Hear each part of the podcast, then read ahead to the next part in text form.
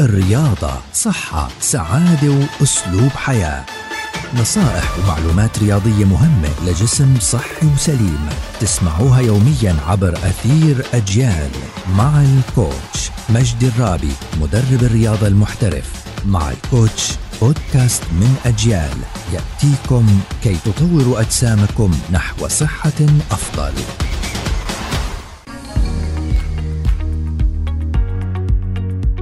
يسعد أوقاتكم. بدنا نحكي اليوم عن تمارين لتخفيف البطن. بدنا نركز دائما إنه منطقة البطن هي عبارة عن عضلات وعبارة عن دهون. عضلات البطن نفسها نفس عضلات الإيدين نفس عضلات الصدر نفس عضلات الكتاف. فعشان هيك إحنا دائما بنحكي إنه مش معنى إنه أنا بمارس تمارين رياضية لعضلات البطن معناها إنه رح أخفف الدهون اللي موجودة عندي في منطقة البطن.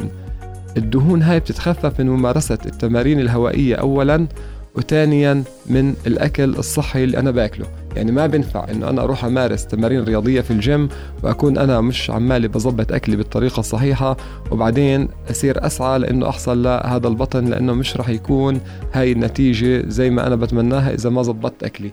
الموضوع الثاني اللي هو موضوع تمارين البطن. تمارين البطن بتأدي لشد العضلات اللي موجودة عندي. في بطني شد هاي العضلات.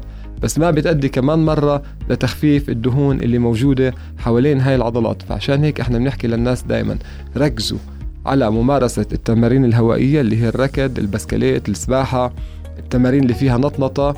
تنين ركزوا على أكلكم يكون بالطريقة الصحيحة. ما في دهون يكون ما في سعرات حرارية كتير عالية ويكون صحي مية بالمية. والأهم من هيك موضوع الراحة بعد التمرين. الراحة بعد التمرين جدا مهمة عشان أنا أحصل عندي على النتائج المرجوة. وزائد إنه إحنا نعمل تمارين عضلات البطن اللي حكينا عليها بس ما تكون بشكل يومي ممكن أعملها يومين أو ثلاثة كأقصى حد في الأسبوع عشان أحصل على هاي النتيجة اللي عمالي بتمناها. نتمنى الصحة والسلامة للجميع. Sports we share love.